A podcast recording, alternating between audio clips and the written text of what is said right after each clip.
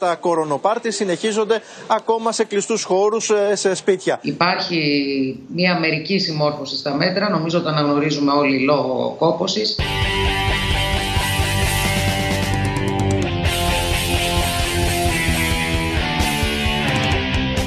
Αυτό που γίνεται είναι ότι το lockdown δεν αποδίδει. Ο κόσμος έχει κουραστεί, όλοι μας έχουμε κουραστεί.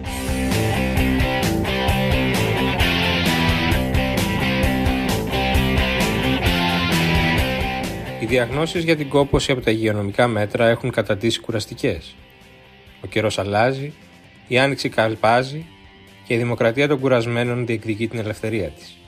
Όμως, πόσο πάνδημη είναι η κόπωση από την πανδημία; Πώς μοιράζονται οι αντιδράσεις στο κοινωνικό σώμα; Και τι αποτύπωμα θα αφήσει αυτή η περιπέτεια; Κυρίες και κύριοι, είναι το Ράδιο Κάπα.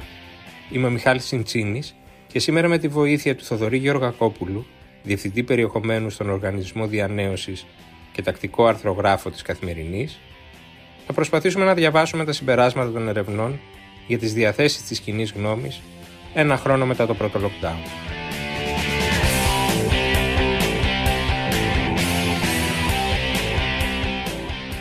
Θοδωρή, καλησπέρα. Καλησπέρα. Στη διανέωση έχετε κάνει μια σειρά ερευνών ξεκινώντας από πέρυσι από το πρώτο κύμα της πανδημίας, προσπαθώντας έτσι να καταγράψετε τις διακυμάνσεις στην ψυχολογία της κοινή γνώμης.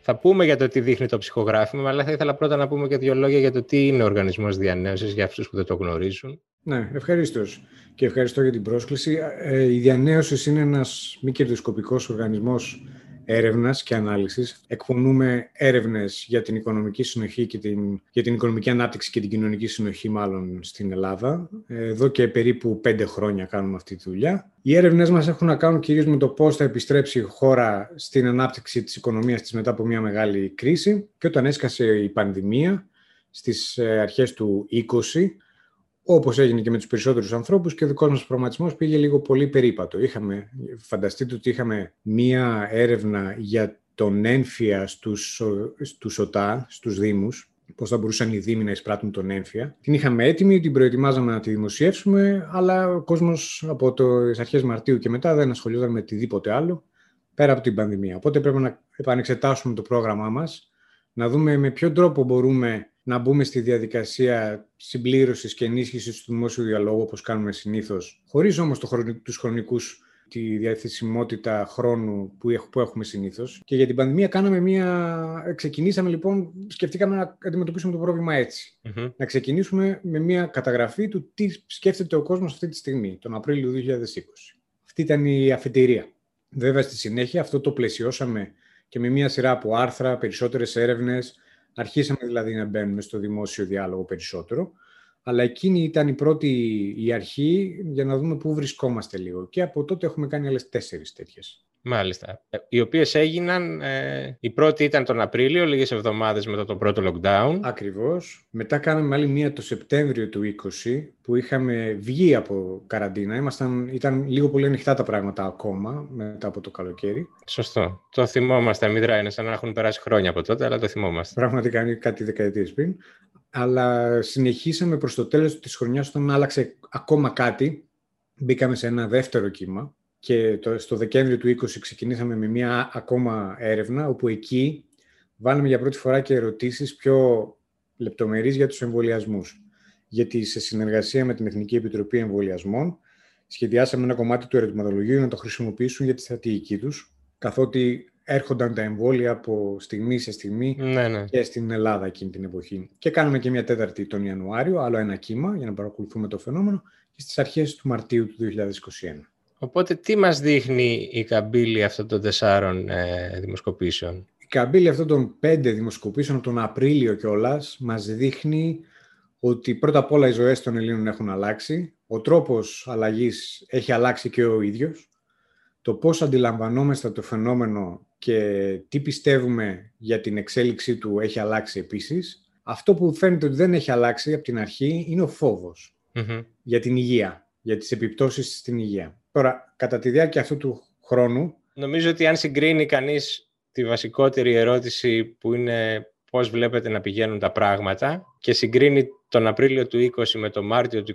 21 βλέπει μια ψυχολογική καθίζηση, ας το πούμε, από την ε, πλήρη αισιοδοξία στην απεσιοδοξία, δεν είναι έτσι; Φαίνεται μεγάλη αυτή η διαφορά από το 86% των Ελλήνων που τον Απρίλιο του 2020 πίστευαν ότι η χώρα μας πάει προς τη σωστή κατεύθυνση μέχρι το 46% που πιστεύει το ίδιο το Μάρτιο του 2021 είναι μεγάλη, είναι 40 μονάδες. Ναι, είναι σχεδόν η μισή. Το περίεργος σε αυτό δεν είναι το 46, το περίεργο είναι το 86 σε αυτή την ερώτηση, η εταιρεία που έκανε αυτή την έρευνα στη συνεργασία μαζί μας, η Metron Analysis, την κάνει σε δικές της έρευνες σταδιακά εδώ και πάρα πολλά χρόνια σε, σε, με διάφορες αφορμές. Το 2016, τον Απρίλιο του 2016, οι Έλληνες που απαντούσαν ότι τα πράγματα πάνε προς τη σωστή κατεύθυνση ήταν 10%.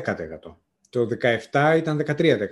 Το κανονικό για τους Έλληνες είναι να πιστεύουν ότι τα πράγματα πάνε χάλια. Δεν πάμε καλά. Να είναι απεσιόδοξοι. Αυτή είναι η φυσική μας κατάσταση. Άρα δηλαδή, για να το πούμε πιο περιγραφικά, πιο γλαφυρά, όντας έγκλειστοι τον Απρίλιο του 20, οι Έλληνες εμφάνιζαν αισιοδοξία σε ποσοστά πρωτοφανή. Ιστορικό ρεκόρ, δεν έχει ξαναεμφανιστεί 86%. Παρότι με τα σχολεία κλειστά, με την αγορά κλειστή όπως είναι και σήμερα ή περίπου όπως είναι και σήμερα, αλλά με μια άλλη προσδοκία, με άλλη ψυχολογία. Βεβαίως η ερμηνεία τότε ήταν ότι βλέπαμε στις ειδήσεις τον Πέργαμο τη Βόρεια Ιταλία, τη Γαλλία, το Ηνωμένο Βασίλειο, τις άλλες μεγάλες χώρες της Ευρώπης να αντιμετωπίζουν την κρίση με πολύ χειρότερο τρόπο, με πολύ λιγότερο αποτελεσματικά από ό,τι εμείς και ταυτόχρονα το ότι σε εκείνη τη φάση δεν ξέραμε πολύ καλά για, το φαινόμενο και νομίζαμε ότι είναι κάτι που θα διαρκέσει λίγους μήνες και θα τελειώσει. Τον Απρίλιο του 2020, 7 στους 10 Έλληνες πίστευαν ότι μέχρι το Σεπτέμβριο του 2020 θα έχουμε επανέλθει σε κανονική καθημερινότητα. Κάτι που βεβαίως ήταν μια εκτός τόπου και χρόνου στάση ακόμα και τότε. Παρόλα αυτά, ήταν αρχή, δεν ξέραμε, δεν είχαμε καταλάβει. Βλέπαμε ότι άλλοι το πηγαίνουν χειρότερα, ότι εμείς έχουμε σωθεί και υπήρχε μια πάρα πολύ θετική στάση απέναντι στο, στην εξέλιξη του φαινομένου. Η πρώτο, το νούμερο ένα συνέστημα που δήλωναν τότε οι Έλληνες ότι αισθάνονται πιο έντονα, ήταν η αισιοδοξία. Στη συνέχεια, προσδοκίες διαψεύδονταν ξανά και ξανά, υπερβολικές υποσχέσεις άντε πάμε άλλη μία, δύο εβδομάδες είναι κρίσιμες και όλα αυτά. Όλοι διαψεύδονταν όλα διαρκώς. Με αποτέλεσμα να έχουμε καθιζάνει σε, μια, σε ένα ρεαλισμό, ο οποίος ανταποκρίνεται περισσότερο στις ανάγκες της εποχής και στην, στην πραγματικότητα του φαινομένου. Και βέβαια απέχει πάρα πολύ από εκείνο το, το peak. Τώρα, σήμερα. Πάντως, θα μπορούσε κανείς να πει ότι το εύρημα αυτό το μυρίζει κανείς στην ατμόσφαιρα, δηλαδή είναι περίπου αυτονόητο αλλά έχει πολύ ενδιαφέρον πώς κατανέμεται αυτή η απαισιοδοξία. Είναι καθολική, απλά σε κάποιες υποομάδες του πληθυσμού είναι πιο έντονη. Είναι νομίζω ε, ευθέως ανάλογη της ηλικίας. Δηλαδή είναι εντυπωσιακό πώς αντιστρέφονται τα νούμερα όσο παρατηρεί κανείς μεγαλύτερες ηλικιακές ομάδες. Ήθελες λίγο να μας ε, εξηγήσεις ε, αυτό το ειδικό έβριμα; Ως προς την ηλικία υπάρχουν δύο πράγματα που το επηρεάζουν. Πρώτα απ' όλα, η ηλικία σαν των 65, στην ερώτηση αν τα πράγματα πάνε προς τη σωστή ή τη λάθος κατεύθυνση, πιστεύουν ότι πάνε προς τη σωστή κατεύθυνση σε ποσοστό σχεδόν 60%, 6 στους 10. Mm-hmm. Στους νέους ηλικίας 17-24, 6 στους 10 πιστεύουν το ανάποδο. Η ίδια διαφορά, μεγάλη διαφορά υπάρχει και στις άλλες ερωτήσεις. Αν η ζωή σας έχει αλλάξει, ας πούμε. Μιλάμε για πλήρη αντιστροφή. Είναι, είναι τελείως ανάποδα τα συναισθήματα. Οι νέοι νιώθουν δηλαδή πολύ πιο απεσιόδοξοι από τους μεγαλύτερους. Είναι δύο οι παράγοντες που το επηρεάζουν αυτό το νούμερο. Ο πρώτος είναι αφενός το ότι έχουν ξεκινήσει εμβολιασμοί από τις μεγαλύτερες ηλικίες. Οπότε όσοι είναι σε μεγαλύτερη ηλικία αισθάνονται ότι είναι πιο κοντά στο να ξεμπερδεύουν σε κάποιο βαθμό με το, με το προβλημα Και επίσης αυτό είναι ένα φαινόμενο το οποίο τεκμηριώνεται και από άλλες έρευνες εκτός πανδημίας ότι οι νεότερες γενιές έχουν πολύ αρνητικές, αρνητική εικόνα για το μέλλον τους, πολύ απεσιόδοξη στάση απέναντι στο τι θα γίνει στο, στο μέλλον τους. Αυτό προϋπήρχε της πανδημίας. Ανεξαρτήτως πανδημίας. Και προφανώς συνεχίζεται και μέσα στην πανδημία που είναι μια έκτακτη κρίση. Αλλά έχει μεγάλο ενδιαφέρον να το παρακολουθούμε. 9 στους 10 Έλληνες κάτω των 17-24 λένε ότι οι ζωές τους έχουν αλλάξει πολύ ή πάρα πολύ. Οπότε αυτό το κομμάτι του πληθυσμού θα αξίζει να το μελετήσουμε και στη συνέχεια, γιατί αυτές οι στάσεις και αυτή η επισιοδοξία διαχρονική θα έχει συνέπειες στη μετέπειτα εξέλιξη αυτών των ανθρώπων. Οπότε θα πρέπει να δούμε τι σημαίνουν. Αναρωτιόμουν, γιατί εσείς κάνετε και κάποιες άλλες έρευνες που, με, που μετράνε ας πούμε, τις βαθύτερες αξίες και την ιδεολογία, να το πούμε έτσι, αλλά σε γενικές γραμμές και όχι με βάση την ε, κομματική προτίμηση. Και αναρωτιόμουν αν αυτό το χάσμα των γενεών που το βλέπουμε σε σχέση με την πανδημία υπάρχει και στο επίπεδο των πεπιθήσεων, των αξιών. Όχι. Έχουμε κάνει μία έρευνα, μάλιστα, η οποία ήταν αρκετά καινοτόμα προς αυτό. Κάναμε μία έρευνα σε ένα, ως μέλος ενός πανευρωπαϊκού κονσόρτσιου που λέγεται Κουπέσε, σε περίπου χίλιο, σε ένα πανελλαδικό δείγμα Ελλήνων νέων από 18 μέχρι 35 και στους γονείς τους, όχι σε γονείς γενικά, Μμμ. στους δικούς τους τους γονείς. Μάλιστα, ναι, κατάλαβα. Φέραμε να δούμε πώς διαχέονται οι ιδέες και οι απόψεις ανάμεσα στις γενιές, τι πιστεύουν για διάφορα θέματα. Και ενώ οι νέες γενιές και από αυτή την έρευνα και από άλλες έρευνες είναι λίγο πιο προοδευτικές σε κοινωνικά θέματα, σε θέματα μετανάστευσης, σε θέματα α, ε, κοινωνικά όπως για το γάμο των ομοφιλοφίλων. Σε αυτά απαντάνε πιο- πιο προοδευτικά σε κάποιο ποσοστό. Δεν υπάρχει μεγάλη διαφορά. Στα βασικά πράγματα, σε θέματα εμπιστοσύνης σε που, που επίσης μετράνε αυτές οι έρευνες, οι διαφορές είναι σχετικά μικρές, μικρότερες από θα περίμενε κανένας. Εκεί που υπάρχει διαφορά είναι ας πούμε σε μια ερώτηση για το αν οι Έλληνες νέοι πιστεύουν ότι θα ζήσουν καλύτερα, θα έχουν καλύτερη οικονομική κατάσταση ή χειρότερη από τους γονείς τους. Και εκεί ένας στους τέσσερις Έλληνες νέους πιστεύει ότι θα ζήσει χειρότερα από τους γονείς του, αλλά οι μισοί γονείς πιστεύουν ότι τα παιδιά τους θα ζήσουν χειρότερα από τους ίδιους. Που έχει ενδιαφέρον, αλλά μόνο εκεί βρίσκεις τόσο μεγάλες διαφορές. Δεν υπάρχει μεγάλο χάσμα γενεών στην ελληνική κοινωνία, αξιακά τουλάχιστον. Στις, ναι, στις πεπιθήσεις, αλλά υπάρχει ως προς τη, το πώς βλέπουν το μέλλον. Το πώς βλέπουν, βλέπουν το μέλλον ακριβώς.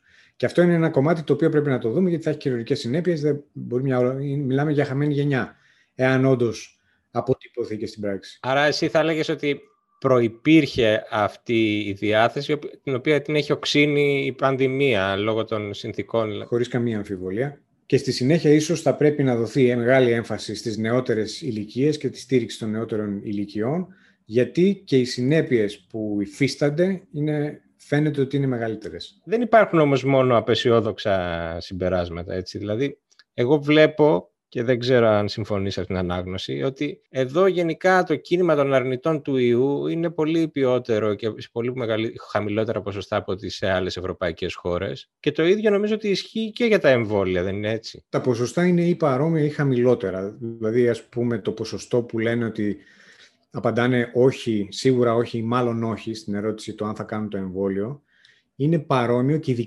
διακύμανσή του σε βάθος χρόνου είναι παρόμοια με τα ποσοστά στις Ηνωμένες Πολιτείες, για παράδειγμα. Στη δικιά μας χώρα, περίπου το ίδιο ποσοστό, ένα 20% λέει ακόμα και σήμερα ότι όχι, μάλλον όχι, δεν θα κάνουν το εμβόλιο. Mm-hmm.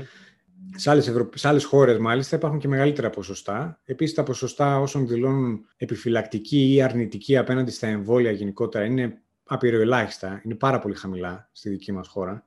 Η εμπιστοσύνη απέναντι στα εμβόλια είναι καθολική πρακτικά. Οπότε κίνημα ή τάση ή ρεύμα στην ελληνική κοινωνία κατά των εμβολίων και συγκεκριμένα των εμβολιασμών κατά του κορονοϊού δεν υπάρχει. Το αντίθετο φαίνεται. Ένα από τα αγαπημένα μου ευρήματα, εδώ και μερικούς μήνες που μας βγαίνει λίγο, σταθε... λίγο πολύ σταθερό, είναι το 41% του πληθυσμού που δηλώνουν ότι έχουν κάνει φέτος το εμβόλιο κατά της γρήπης. Φέτος δεν έχουμε γρήπη. Δεν υπάρχει ε, γρήπη στο, σε καμία κοινωνία. Πρακτικά την έχουμε σβήσει τη γρήπη, επειδή έχουμε και τα μέτρα αντιμετώπισης του κορονοϊού. Παρ' όλα αυτά, σχεδόν ένα εκατομμύριο Έλληνες παραπάνω από ό,τι γίνεται συνήθως, έσπευσαν μόλις είχαν την ευκαιρία να κάνουν το εμβόλιο κατά της γρήπης. Φέτος υπάρχει μεγάλος φόβος, μεγαλύτερος φόβος για την υγεία μας γενικότερα.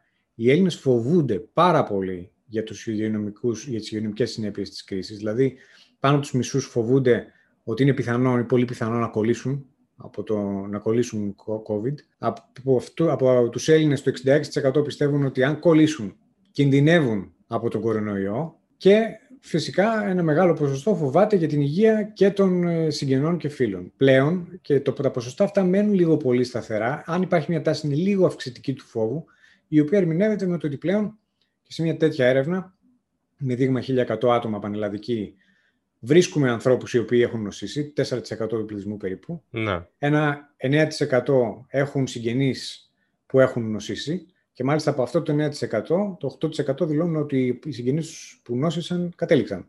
Το 8%. Οπότε υπάρχει εκεί έξω ο φόβος και η ανησυχία σε πολύ μεγάλο επίπεδο. Και μάλιστα αυτό σαν τάση και σαν φαινόμενο είναι πολύ μεγαλύτερο σε μέγεθος από τους αρνητές των εμβολίων ή από τους όσους αψηφούν τα μέτρα που, που τους συζητάμε περισσότερο στο δημόσιο διάλογο. Το επικρατέστερο φαινόμενο αυτή τη στιγμή στην κοινωνία μας είναι η αβεβαιότητα και ο φόβος. Υπάρχει ακόμα υγειονομικός φόβος για το υγειονομικό κομμάτι της κρίσης, πολύ έντονος. Και όχι η άρνηση και ο θυμός. Ο θυμός έχει να κάνει το, κυρίως με την αλλαγή στα δεδομένα της ζωής, άρνηση οπωσδήποτε δεν υπάρχει. Είναι αμεληταίο, δηλαδή δεν αξίζει τον κόπο καν να το συζητάμε. Αυτό ήταν ομοιόμορφο μέσα στον χρόνο αυτό, δηλαδή που μετράτε εσείς. Στη... Νομίζω υπήρχε μια μεταβολή ως προς τη, τη στάση απέναντι στα εμβόλια. Ακριβώς. Εκεί η επιφυλακτικότητα έχει άλλες, άλλους λόγους. Την πρώτη φορά που κάναμε την ερώτηση για τα εμβόλια ήταν το Σεπτέμβριο του 20, όταν υπήρχε ρεαλιστική προοπτική ότι κάποια στιγμή στο κοντινό μέλλον θα υπάρξουν εμβόλια. Δεν είχαν ολοκληρωθεί κλινικές δοκιμές τότε, δεν ξέραμε πότε και πώς, αλλά ξέραμε ότι κάποια στιγμή στο μέλλον θα υπάρξουν εμβόλια. Και τότε το 49,5% του πληθυσμού δήλωνε ότι θα το κάνουν ε, ναι ή μάλλον ναι. Που μας φάνηκε και εμάς χαμηλό το ποσοστό. Ε, και συζητήθηκε πάρα πολύ στο δημόσιο διάλογο εκείνη την εποχή. Οι μισοί Έλληνες μόνο να θέλουν να κάνουν το εμβόλιο. Οπότε ήταν και ένα από τα κίνητρα να κάνουμε και σε συνεργασία με την Εθνική Επιτροπή Εμβολιασμών τους, τις επόμε, τα επόμενα κύματα για να παρακολουθήσουμε αυτό το φαινόμενο. Αλλά από το Δεκέμβριο κιόλας, όταν είχαν ανακοινωθεί τα πολύ θεαματικά αποτελέσματα από τις φαρμακευτικές εταιρείες μετά από τις κλινικές δοκιμές των εμβολίων τους, έγινε σαφές ότι αυτό το ρεύμα ήταν πρόσκαιρο και είχε να κάνει περισσότερο με την επιφυλακτικότητα ότι δεν ξέρουμε τι είναι αυτό το πράγμα και κάτσε να δούμε. Ναι, και μιλούσαμε για κάτι που ακόμη δεν είχε δοκιμαστεί. Όταν είδαμε, τα ποσοστά εκτινάχθηκαν στο 70, 72%, 74%. Σήμερα είναι στο 68%, συν το 9,4% που δηλώνουν ότι έχουν εμβολιαστεί ήδη. Άρα για να συνοψίζαμε, αν φανταζόμασταν μια τυπική ελληνική οικογένεια, θα λέγαμε ότι οι παππούδες είναι πιο αισιόδοξοι από τα εγγόνια τους και ότι γενικά υπάρχει ένα σύννεφο ανασφάλειας και αβεβαιότητας αυτή τη στιγμή. Ακριβώς. Έχει ενδιαφέρον ότι όμως για πρώτη φορά το Μάρτιο του 2021 μετρήσαμε ότι μια πλειοψηφία, εντάξει, όχι πολύ μεγάλη, αλλά σαφής, το 54% των Ελλήνων, πιστεύουν ότι τα χειρότερα είναι πίσω μας. Γιατί τους ρωτάγαμε αν συμφωνούν με το έρχονται δυσκολότερες ημέρες ή τα χειρότερα έχουν περάσει. Για πρώτη φορά είναι περισσότεροι αυτοί που λένε ότι τα χειρότερα έχουν περάσει. Εσείς έχετε βγάλει και ένα τόμο με προτάσεις για το πώς πρέπει να προχωρήσει η χώρα μετά την πανδημία; Στην αρχή θέλαμε, επειδή θέλουμε να συμμετέχουμε στο, στο δημόσιο διάλογο, ζητούσαμε από τους ειδικούς με τους οποίους συνεργαζόμαστε κάποια έστω εφήμερα μικρά σχόλια, άρθρα, τα οποία να σχολιάζουν πτυχές του φαινομένου και να απαντάνε κυρίως στο ερώτημα που είχαμε όλοι στην αρχή της πανδημίας. Τι πρέπει να σκέφτομαι εγώ τώρα για αυτά που ακούω στις ειδήσει; Τι σημαίνει αν ακούω ότι δεν θα έχουμε τουρισμό φέτος; Τι πάει να πει αυτό; Οπότε στην πορεία δημοσιεύσαμε γύρω στα 30-40 τέτοια άρθρα Κάποια από αυτά, από ό,τι αποδείχθηκε, έχουν μεγαλύτερη διαχρονική αξία γιατί αποτυπώνουν αφενός πολύ γλαφυρά τις συνέπειες σε συγκεκριμένους τομείς της κοινωνίας και της οικονομίας της πανδημίας, αλλά ταυτόχρονα κάποια από τα άρθρα δείχνουν μερικές τάσεις και μερικές ιδέες οι οποίες θα αποτελέσουν τη μαγιά για τον κόσμο μετά την πανδημία. Για παράδειγμα, η ιδέα ενός βασικού ενιαίου εισοδήματος ή κρατικών πολιτικών ενίσχυσης των εισοδημάτων οριζόντια σε όλο τον πληθυσμό. Mm-hmm. Πειράματα τα οποία τα βλέπουμε τώρα σε διάφορες χώρες, τα οποία πριν ήταν μόνο θεωρητικά, αλλά γίνονται τώρα πρακτικά. Τι σημαίνουν αυτά; Νομίζω ότι η τάση πια παγκοσμίως είναι αυτή. Ότι περιμένουμε από το κράτος να αναλάβει έναν ρόλο σαν αυτό που είχε μετά το τέλος του Δευτέρου Παγκοσμίου Πολέμου. Πολύ ενεργότερο στην οικονομία και πολύ πιο παρεμβατικό, να το πω έτσι εντός εισαγωγικών. Ακριβώς. Τι σημαίνει αυτό; Με ποιο τρόπο είχε λειτουργήσει σε προηγούμενες παρόμοιες κρίσεις τέτοια κρατική πανεμβατικότητα; Τι σημαίνει για τα, για τα δικαιώματα των πολιτών το να μπορεί το κράτος να επιβάλλει μέτρα ε, τέτοια εμβέλεια σαν αυτή που είδαμε; Τέτοιες ιδέες τις έχουμε μαζέψει 15 σε 15 κείμενα και τις έχουμε βγάλει σε έναν τόμο που λέγεται Ιδέες Πανδημίας, που νομίζω ότι είναι ένα χρήσιμο εγχειρίδιο για το μετά. Μπορούμε να το διαβάσουμε από τώρα που είμαστε μέσα, αλλά νομίζω θα είναι χρήσιμο γιατί θα περιγράφουν αυτές οι ιδέες και τον κόσμο μας μετά το τέλος της πανδημίας, το 2022, το 2024, όποτε και αν έρθει αυτό. Να σε ελπίσουμε ότι το μετά δεν θα αργήσει πολύ. Θοδωρή, ευχαριστώ πάρα πολύ για τη συζήτηση. Και εγώ σε ευχαριστώ πάρα πολύ για την πρόσκληση.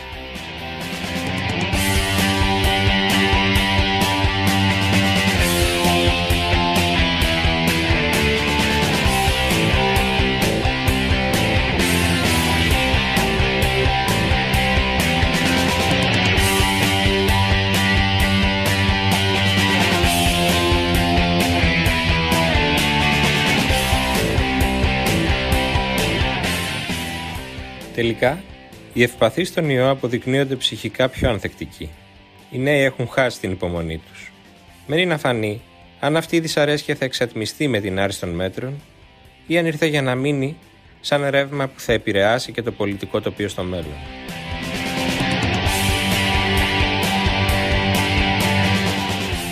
Αυτά για σήμερα.